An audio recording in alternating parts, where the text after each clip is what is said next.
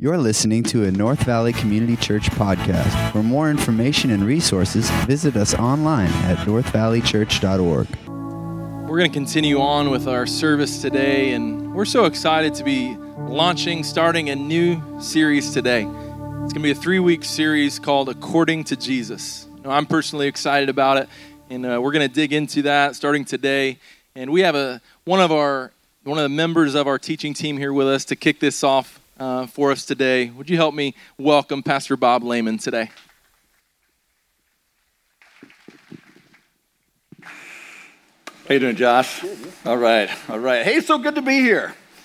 Glad you guys keep on putting up with me. You know, I, I, really do. You know, I mean, you guys, uh, you guys are so gracious. So good to see you. You know, I, I've got a stool, okay, and and I may have to use that because. Uh, less than 24 hours ago, I was in El Salvador with my wife, and uh, we were there doing some ministry things with uh, a number of people and so on. But when we were in San Salvador, which is um, the capital, um, we were the only Anglos in the entire uh, community there. I mean, there really is, there's no tourism there anymore.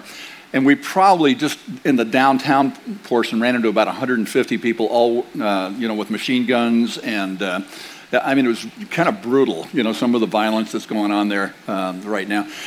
Anyway, um, you know, coming back, I didn't say this in the first service, but I just feel so compelled to tell you that when I came back, I kind of got a little bit of the Montezuma deal, you know, happening. Isn't that great? You know, don't eat street tacos. That's all I can say. Is it's, you know, you can understand that and stuff. So I'm a little bit disoriented. So, um, so just bear with me. Secondly, while I'm down in El Salvador, I had the privilege of, of doing the final preparation for this message and starting this series. As Ryan and I got together, and we were talking about the series and so on, I got really, really excited about it. Because you guys, you know, know that I like preaching and all that kind of stuff, but you may not know that I love writing too, and have written some books, and, and uh, I have a a weekly blog. This is really shameless right now, but if you would like to, to get my weekly blog, um, you know, it'll only cost you a couple of hundred. No, it doesn't cost anything, it's free.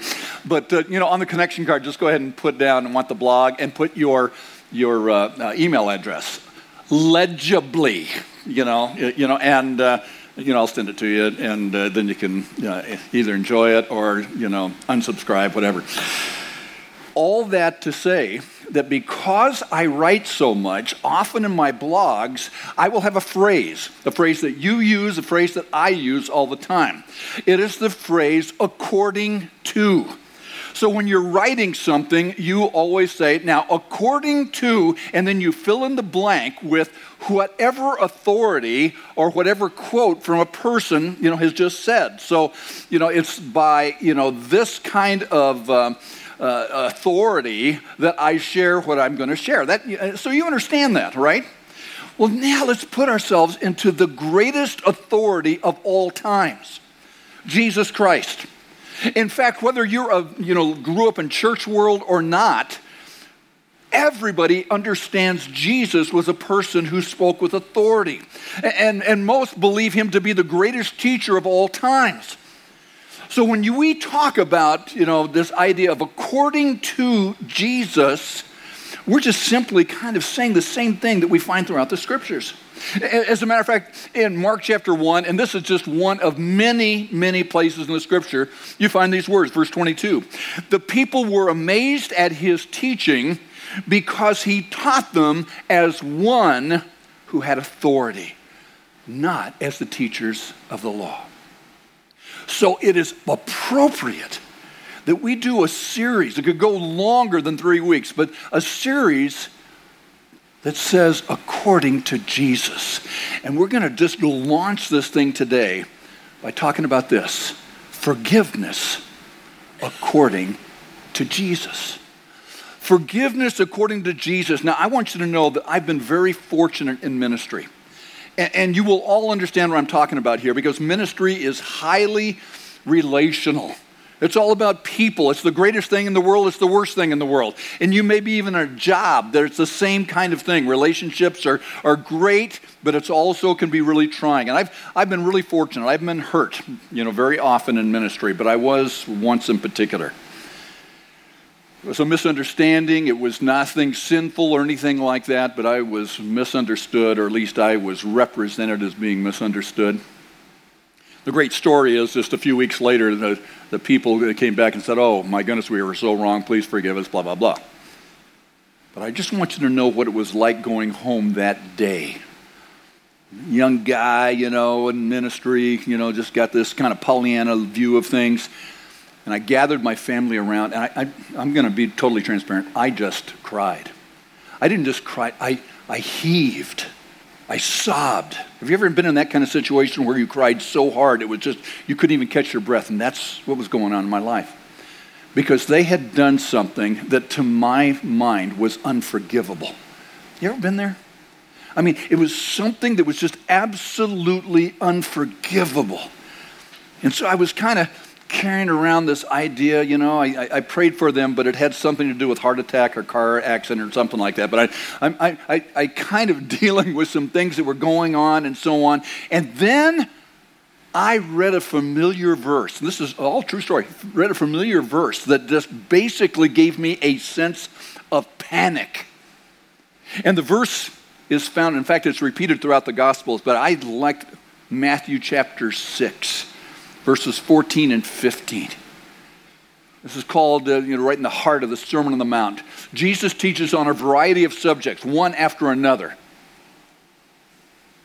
And he talks about forgiveness right here. And this is what it says, verses 14 and 15. For if you forgive other people when they sin against you, your heavenly Father will also forgive you. But now watch this, verse 15.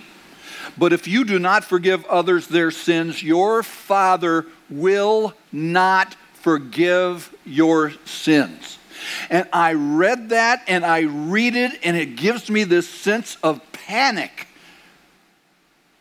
And, and I have to believe if you're a follower of Jesus on any level at all, it does the same thing for you. I mean, that's pretty clear. If you don't forgive others, my Father in heaven, your Father in heaven, will not forgive you. That is, that's horrendous. That's huge. So, how in the world do you forgive somebody of something that in your heart and your mind is unforgivable?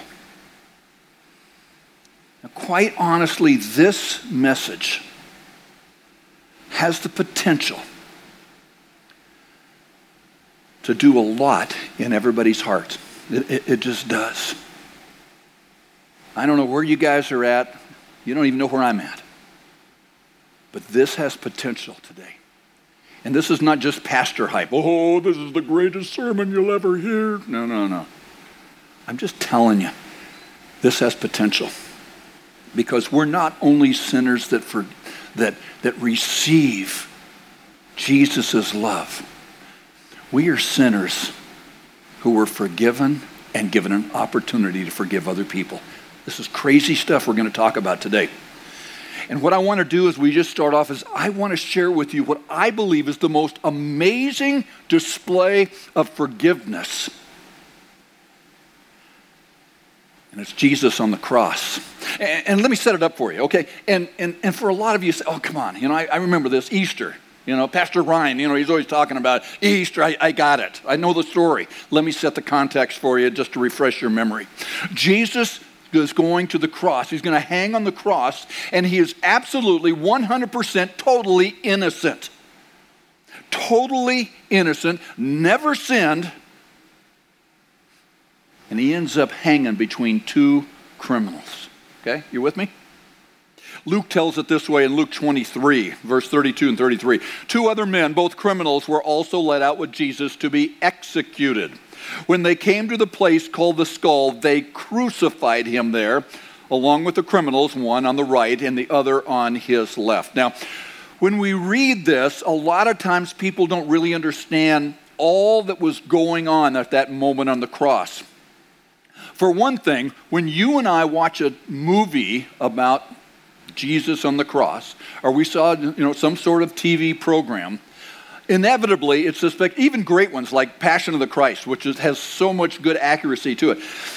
And all those things, you see Jesus primarily put up high on a cross. and two criminals up there, and everybody's kind of down here. We're looking up at Jesus up on the cross, and we get that visual picture. You with me? We all have that kind of visual picture that's going on there. But I'm going to share maybe some new information for all of you. And, and, and really, I, I, I encourage you to check it out because it really was new to me. And I've been in this gig for a long time. You see, the cross was actually designed for torture and for extreme humiliation. Okay? It was payback time for anybody who had been wronged. And it was very expensive to do a crucifixion. So it didn't happen all the time. Only for the capital crimes, only for the worst of the worst of the worst, okay? So now here is Jesus on this cross, okay? And he's being crucified. By the way, we get the English word excruciating directly from the word crucifixion. It gives you an idea of what's going on here. There's excruciating pain, excruciating humiliation. And part of the humiliation was that when somebody was crucified, they were not crucified high up here in some, you know, 14 foot cross. Ordinarily, they were crucified at eye level. Because, see, when a person died of crucifixion, they usually died of suffocation. Because of the pain and the torture and everything, they would slump over, they could no longer breathe. So they would have to push themselves up, grab a breath, and then go down again. And they would crucify a person only one step away from getting a breath. But they couldn't do it because they had nails in their hands and they had nails in their feet. You with me? Secondly, people would come by at eye level, look them in the eye, and mock them, and spit on them, and humiliate them can you imagine if, if, if somebody killed somebody in your family and here he is, right here? You'd walk in front of them and you'd spit on them and said, You deserve this. I'm glad you're being crucified. That was huge. And so, in the midst of this torture, in the midst of the crucifixion, in the midst of this humiliation, the worst time that you can possibly imagine, Jesus looks out at all those that are mocking him and he says the most remarkable prayer that is even found in the scriptures. It's just crazy. I, I, it, it's crazy. Jesus says in Luke 23, verse 34, Father, forgive them, for they don't know what they're doing. He says, Daddy, Father, God, Forgive them. They do not know what they're doing right now. In this moment of absolute, totally sinless person, Jesus asked God to forgive the unforgivable. I don't know what that does for you, but you know what it does for me? I, I, moment forgiving something, it seemed totally and completely unforgivable. So now stay with me, okay? Let's just call this what it is. Because if you live long enough, you're going to be hurt by somebody. You just are.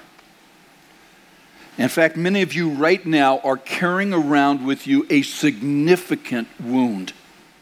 Something happened. Somebody abused you as a kid. Somebody took advantage of you. You know, somebody hurt your child. Somebody hurt your sister. Somebody in the Christian community didn't act very Christ like to you. In fact, they did something that devastated you. Maybe some of you have been in a church and they did something that just hurt you deep whether they even knew it or not. Somebody gossiped about you. Somebody said something they shouldn't have said about you. Maybe it was a boss and you ended up losing your job because of what they said about you, and it wasn't even true. Or what's crazy is that some of you right now are carrying around a wound and unforgiveness from somebody who isn't even alive now. For some of you, it was a parent. A parent that touched you inappropriately. A parent that, that was never there for you. A person that, that he's long gone, she's long gone, but you're still carrying around this weight, this bitterness, this anger. And humanly speaking, that's legit. Nobody should touch a person like that. Nobody should say something like, nobody should do something like that. And, and, and, and maybe for some of you, it's nothing really, really big. You know, but for some of you, maybe it's you just can never do enough for that person. Every time you see him, it's just like you, you feel less than. You know, it, it's, you know, it's a mother-in-law. Did I say mother-in-law? Sorry. My wife's teaching up at Arizona Hills today, so I can say mother-in-law. Actually, she's really cool. Don't say a thing or I'll kill you. You know. But yeah, you know, I mean, this, this, you know, this, this thing. Maybe it's nothing like, you know, like big, but it's just that constant nails on a chalkboard. You can't do enough for them.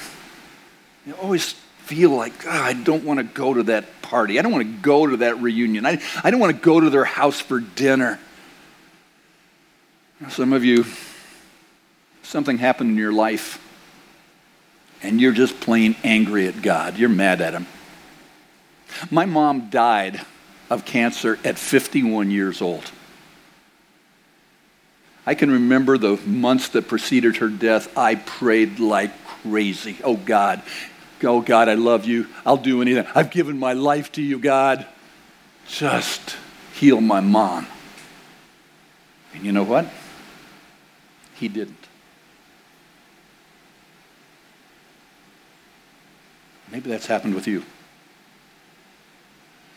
Or maybe it's something in your own past that you can't forgive yourself. Something that just keeps on coming up over and over again. And you think, oh, God, you're a great God, but I know you can't forgive me of that. And you've been carrying around this weight, this chain. In fact, Josh, I was down in El Salvador. I was almost thinking about calling you and saying, you know what I'd like is like a big chain that I could preach on. Because sometimes we feel that way. So, all of this that I'm sharing right now raises the question of what this whole series, at least today, is about. And that is how in the world do we forgive like Jesus? How do we forgive according to Jesus, according to his authority? Because at the heart of the gospel, Jesus came to forgive sinners, right? And as we are forgiven, he calls us to forgive other people in the midst of all of our pain, all the chains that we are carrying. And so, can I just give you two simple thoughts? Because I'm a simple dude. And I want to keep it simple so we might remember these things, okay? Two simple thoughts in learning to forgive according to Jesus. Number one, are you ready? Write it down. Pray for those who hurt you. That's what Jesus was doing on the cross. At eye level, people mocking him, spitting on him, you know, hey, hey, you know, he, he saved other people. Save yourself, dude. That's what people were saying. But what did Jesus teach in Luke chapter 6, verse 28? Jesus said, Bless those who curse you. And then he goes on and he says, and pray for those who, say it with me, come on, hurt you. Say it, hurt you. You know, the word in the original language is the word mistreat. Those people who mistreat you, he says, pray for those. That's crazy. If you've been hurt with a really deep hurt, you may take this verse and say, Yeah, I'll pray for them. I'll pray that they have hemorrhoids. I pray that they have hemorrhoids coming out of their nose. Well, that's gross. I don't even get that. That even makes sense. But what I am going to pray, I'm going to pray that they suffer. Yeah, I'll pray for them. And what Jesus said was so shocking. And he also repeated himself all throughout the Gospels. Matthew 5, he says this. It's jaw dropping, it's shocking to everybody there. And you know the reason why? Because all the people who were listening to him had been taught the exact opposite. Did you know that? They've been taught the exact opposite. In fact, by the way, just a little, you know, factoid here. If you've been a follower of Jesus for any period of time at all, don't let this familiarity of this verse rob you of something significant that God is going to teach you this morning. Matthew chapter 5, verse 43, Jesus started it by saying, You've heard it said. By the way, he repeats that five times. You've heard it said. In other words, you've been taught this for a whole long time. You've heard it said, you've heard it said, you've heard it said. And then he goes on and he says, hate your in, or, or love your neighbor and hate your enemy. You've been taught that your entire life. Those who love you, you don't love them. But those who hate you, you know, you know those, those who are unkind to you, those that are enemy, you give it right back to them. But the verse goes on and it says, I tell you, by my authority. According to me, he says, I tell you, love your enemies and pray for those who persecute you. This is jaw dropping. It's, it's crazy. I believe, and I mentioned this in the first service, you could hear a pin drop when Jesus said these things. Because nobody had heard this before. Did you know in the culture there, there were the Romans, there were also the Greek. Did you know that, that those two groups of people worshiped the God of revenge? The name of the God of revenge in the Greek culture is the word nemesis. That's what they worshiped. And, and the Jews, they did the same kind of thing. What do we know the Jews what were they taught in the Old Testament? You say, you say it with me. An eye for a, a tooth for a, blood for. In other words, you dish it back in kind to whatever anybody does to you. So Jesus is saying, You heard it said, that's what we're supposed to do. Uh uh-uh. uh According to me, things are different. I think this just absolutely was the most radical of teaching.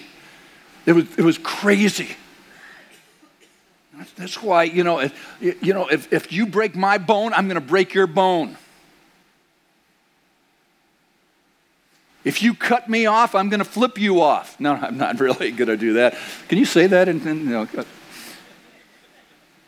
that's why I don't have a Christian bumper sticker follow me to North Valley. No, don't, no, no, you don't do that. Here's the deal. If you've been around church for any time at all, you will probably be saying, oh, yeah, yeah, yeah, yeah, love your enemies. I get it, heard it, got the t shirt. Love your enemies, love your enemies. Until somebody molests your sister. Until somebody talk smack against you. I mean, we're all for loving our enemies until you actually have one. And if there's one thing you, you know me by now, that when I preach, I kind of like to shoot from the hip and say it the way it is, what we're really already thinking about. Here's what I hope you're going to see. If you've been devastated by someone, let down by someone, somebody lied about you, gossiped about you, all those, the first thing we do is pray. Easy peasy. But why did Jesus teach this? I think he had probably multiple reasons on why he taught this. But here's a big one because a right attitude will always precede a right action. This is just a basic axiom of life. It's a principle. You already know this principle. I do too. And a right attitude will eventually lead to a right action. Jesus says, pray for that enemy. Even though every cell in your body is screaming, no way. Not that person. You know, when I'm overwhelmed with bitterness towards someone, seems like I'm not going to ever have a right action. But if I'm praying for someone, what happens? My attitude begins to change. Again, let me just call it like it is. If you're waiting to be in the mood to forgive someone, you will never forgive them. If you're waiting to be in the mood, you will never be in the mood, ever. So you start doing something that is right in your mind. And, and I think Pastor Ryan uh, a couple of months ago was talking about this very thing. It will renew your mind. And then eventually those right attitudes will lead you to the right actions. And so this is, uh, this is where I went with that, that hurt. I began to pray for two individuals. And this is how I prayed Oh God, do something in their life. That was it. Short and sweet. God, do something in their life. But after a while, after I started praying for them like that, it changed. Oh God, do something significant in their life. And finally, oh God, bless them. Bless the socks off of them, for goodness sakes. Just bless them. You know, we do that with everything. When you begin to start praying for other churches around you, you get blessed. Oh, God, just bless them. Bless them with tons of people. Bless them with all sorts of blessing. Great things happen to you. It just is. Now, let me tell you this. When you start praying for those who persecute you and have hurt you and so on, listen now, your prayer may or may not change them, but it will always change you. That's the nature of this communication piece that God gave us. So how do you love like Jesus and how do you forgive like Jesus and how do you how do you forgive according to Jesus? You pray for those who hurt you. Secondly, I told you this was a simple message. We are to forgive as we have been forgiven. In other words, don't take your cue on forgiveness from other people. Take your cue for forgiveness from the one who has the authority, from Jesus, according to Jesus. Colossians chapter 3, verse 13, I love what Paul said. Paul said this Forgive one another. He says, Forgive one another. Any of you has a grievance against someone. And how are you to forgive? Forgive as the Lord forgave you. He's the model, He's the example. And I don't know about you, I, I don't, but I know God has forgiven me a lot. In my life, I've got things that I'm ashamed of. When I first came to know Christ on the college campus, I had to go back to individuals that I had hurt. Talk about being weird and a brand new Christian. But I did. I did. So I don't know what you've done. I don't know how many lies you've told. I don't know, I don't know how many people you've hurt, how often you've lied to yourself, whatever. But I'm to forgive like the Lord forgave me. I, I just shudder when I think of that, that verse. You know, in Luke chapter 7, you have this story of this woman who is anointing Jesus' feet, you know, with her tears and with the perfume, all that kind of thing. You remember the story? This kind of a, some of you in church world, you remember that story. And remember the guy who is hosting the party is really ticked off at her. And Jesus says, "Hey, wait, wait, wait. Who forgives more and who loves more? The one who has a big debt or a small debt?" You see, people who have been forgiven a lot, they in turn forgive a lot. And I don't know about your background, your past, but I've been forgiven a lot. And it makes me a little easier to forgive the people in my life. You with me? That makes sense. This ought to be the kind of thing that says, well, yeah, I, I get it. I understand. In Matthew 18, Jesus gives a story. Maybe you've heard the story about this king, you know, rich dude, and, and this guy owes him a gazillion dollars. I, I don't know the story about where it came from because Jesus is making up the story. You know, a parable is a made up story. Jesus makes us up the story to tell a truth. And so he makes up this story, and, and, and, the, and the king has compassion on the dude and forgives the whole debt gazillion dollars. But then the, the, the guy goes out and he shakes down a friend who owed him a couple of bucks. The king gets wind of it. And he says, Wait a minute, I forgave you this much and you can't forgive this much? He grabs him by the throat and he throws him into jail until every penny is repaid. And then Jesus kind of gives the, the bottom line again. That's how God's going to deal with you and me if we don't follow Jesus' cue and forgive like we've been forgiven. I mentioned this in the first service. I, I really hadn't intended on it, but I'm going to just say it again here. Some of your marriages right now, I don't know you, but you may be hanging on by a thread. There have been words that have been said, there's been pain, there's been maybe even cheating. You're hanging on by a thread.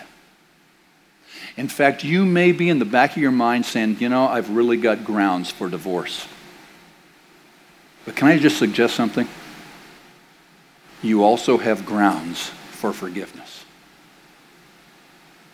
Is that cool or what?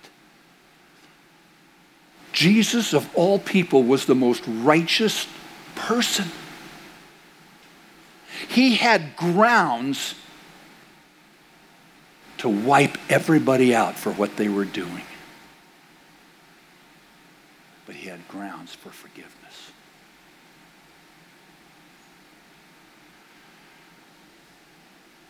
I don't know what you're dealing with and so on, but at some point, you have to make a choice. At some point, you can make a choice, and it will always be a choice. I want to forgive. I'm not quite there yet, but I'm going to choose what God's word says, and I'm going to work toward it. Or you can get bitter. Let, pretend with me. Let's say we don't go the forgiveness route. You want to go the bitter route, okay? Just, just go with me for just a second. I just want to, something happened to me and I'm just flat out mad and I'm mad and I'm bitter. And, and every time I think about that person or that situation, I just get mad.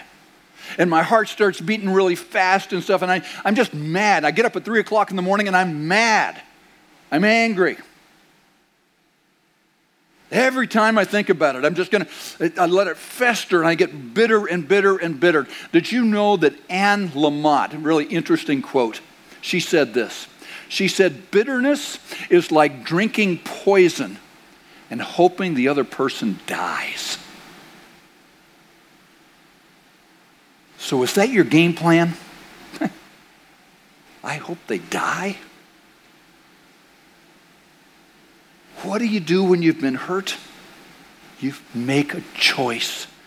I'm going to pray And I'm going to forgive like Jesus forgave me. Somewhere down the line, you're going to pop in the frozen CD and you're going to just let it go. You, sorry, that's me. I got grandkids, okay? You just let it go.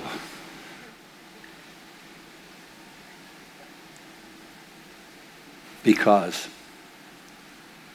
when you do, everybody gets blessed and everybody gets transformed. 2015, I want you to go back with me right now as I close. In 2015, some very interesting things happened. Ferguson, Missouri happened. An African American was killed. You know what happened? Riots crazy. Baltimore happened. You know what happened after that? Riots. Crazy. Dallas, Texas happened. What happened? Riots. Crazy. But on June 17th, of 2015, something happened in Charleston. Something horrendous, something awful. Charleston, South Carolina, this dude, this white supremacist, Dylann Roof, 21 years old, he goes into a, a prayer meeting in a church downtown Charlotte. And he kills nine people point blank. The senior pastor was killed. A state senator was killed. Now, what you may not know is the bond hearing and the arraignment happened the next day. And the relatives of those whose families were killed were invited to speak so they could see Dylann Roof, eye to eye, person to person. And one by one, they got in front of him and they forgave him. The news media didn't even know what to do with that. One by one by one, their absolute world was devastated, and they forgave. One person in particular, I, I, I still can't remember this, or, or how it affected me. Nadine Collier. She was the daughter of 70 year old woman who was executed there in that church. And this is what she said I quote, I forgive you. You took something very precious from me. I will never talk to her again. I will never, ever hold her again, but I forgive you. And I ask that God has mercy on your life. And of all those episodes that happened across the United States, the one that had every right to riot did not. Because that act of forgiveness transformed a community. Guys, I don't know where you're at,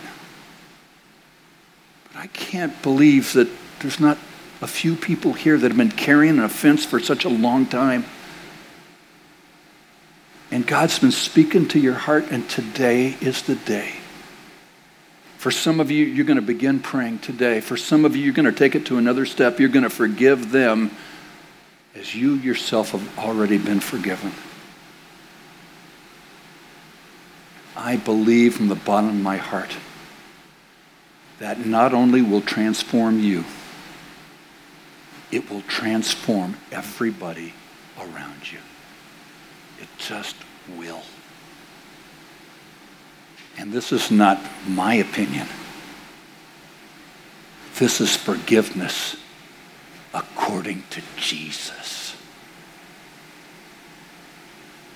You pray with me? God, you are such a good God. You are so awesome. But God, I just have to believe there are people here that are just hurting. And Lord, it's legit. They've got real reason.